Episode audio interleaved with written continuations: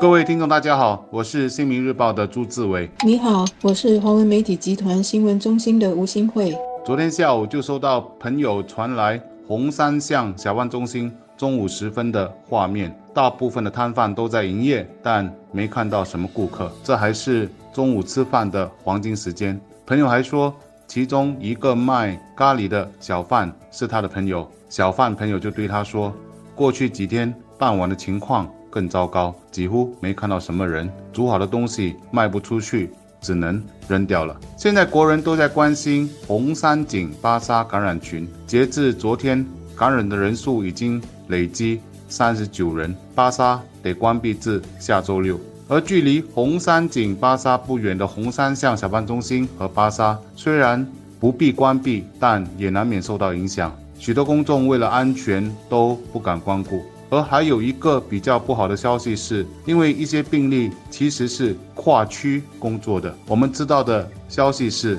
误落一间咖啡店和中巴路的一间食肆也必须关门消毒。而王群才部长也在前天表示，红山感染群的扩大，无关联病例恐怕要增加。政府正在评估放宽防疫措施的时机，也就是说，许多人原本迫切期待的。下周一可以开始五人堂食，恐怕得延迟，或者以另外一种风险较低的方式进行。而有关堂食的最新消息，我想也不出这两天，国人应该就会知道了。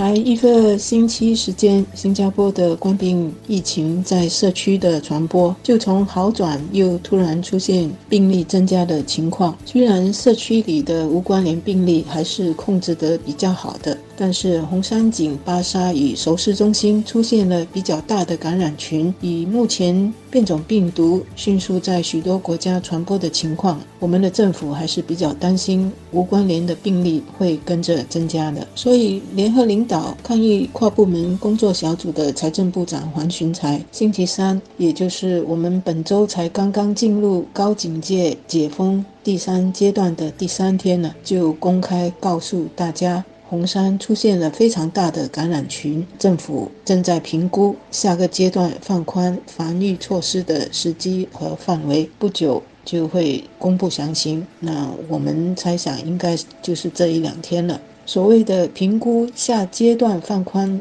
防疫措施呢，就是说原本计划在下周一六月二十一号要进一步放宽的活动。包括人们最希望恢复的堂食，以及其他需要除下口罩进行的活动。而因为现在出现大感染群，政府要评估让人们可以比较长时间除下口罩进行堂食或其他活动的风险。尤其是目前呢，我们可以有五个人进行的活动。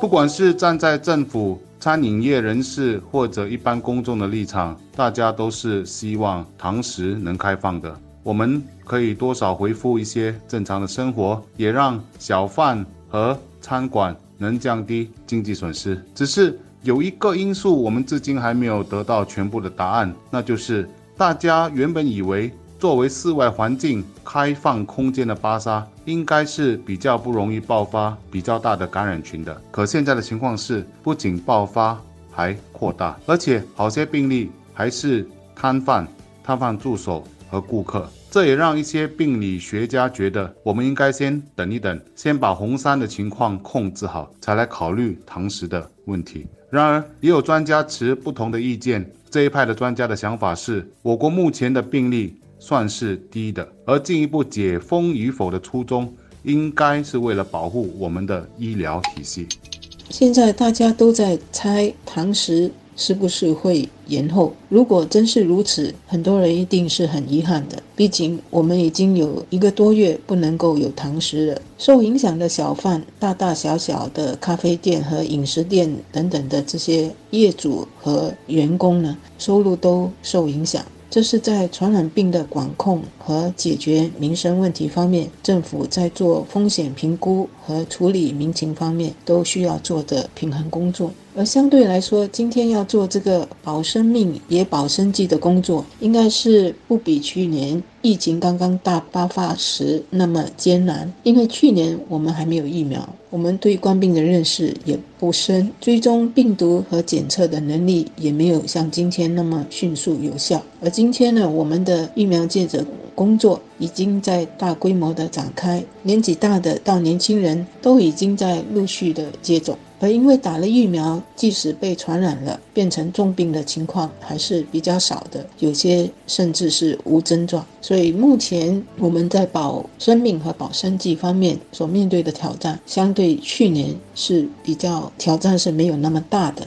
我想，以政府在疫情爆发以来，主要是以科学作为依据的行事作风。他们必然会在考虑周详之后才做出决定，而我必须说的是，我碰到好些餐饮业和小贩朋友，他们都是支持在尽量安全的情况下才开放堂食比较好。他们最不想看到的其实是。开了又关，关了又开，人心的浮动才最煎熬。而我作为一名新闻工作者的观察是，因为爆发感染群的红山是个老人区，我们应该尽可能的动员，让那里的年长者还没接种的去接种，还没检测的赶快去检测，确保他们安全为先。另外，最近出现的几个大感染群呢，当局也迅速有效地用这个围堵的方法来管控，包括强制人们进行监测，以及暂时关闭一些公共设施和场所，这就有效帮助当局尽早把潜伏的病例给揪出来，并且进行各种必要的追踪和隔离。这么做就不必试行很大规模的封锁。所以，政府在现阶段评估是不是要按计划在下周一恢复堂食和进一步放宽一些活动的时候呢，应该也会评估最近的这些方法是否足以把目前的红山感染群所可能传播的无关例病例给迅速找出来和控制下来。而如果真的需要延迟，堂食的话，又是否需要一刀切，还是可以有比较针对性或者局部实施的方法？比如，只是在感染群出现的地区和邻近地区才继续禁止堂食一两个星期，或者呢是限定堂食的人数和时间。这一次红山井巴沙感染群的扩大，确实让人有些措手不及。但其实也提供我们一个检讨自己的空间，希望这样的事不会有下一次。我倒是想起朋友近来常谈到的一个话题，现在大家都在谈接种检测，倒是很少人提起防疫应该有的两个步骤，那就是勤洗手以及不要碰触眼、口和鼻子。我们看到过去一个多月来确诊的病例以餐饮业和清洁行业居多，他们的防疫缺口到底在哪里？是大家关心的，而一般的公众的卫生意识也应该时不时就提醒一下，不要忽略这些看似简单却可以保平安的小动作。还有就是出现症状却没有去看医生的病例，有些人就直言手停口就停，他们如果一点小病就要去看医生，就得病假好几天。那是很不值得的，这是很真实的小市民的心态，但这样的心态其实也是一个防疫的缺口，要如何补上这样的缺口，也需要大家一起想一想。无论政府最终是否会延迟开放堂食，政府现在先通知大家，是要让民众和饮食的业者呢，先有一个心理准备。政府在根据科学论据来做决定时呢，新加坡人一般也都能够理解和加以配合，这是我们国家的资产。不过与此同时，官兵疫情会因为病毒的突变。而继续存在一阵子，这个疫情呢会像强盗一样，一直向各地政府和人民抛出要钱还是要命这个问题。疫苗让我们有保命的第一个重要工具，这就让我们可以更安全地进行一些经济和社交活动。但与此同时，也因为疫情还会跟着人类一段时间，我们还是会时不时面对一些需要暂时关闭设施或者暂时禁止。一些活动的情况。所以呢，怎么让我们的咖啡店和巴沙与首饰中心的小贩能够放心使用数码平台来营业，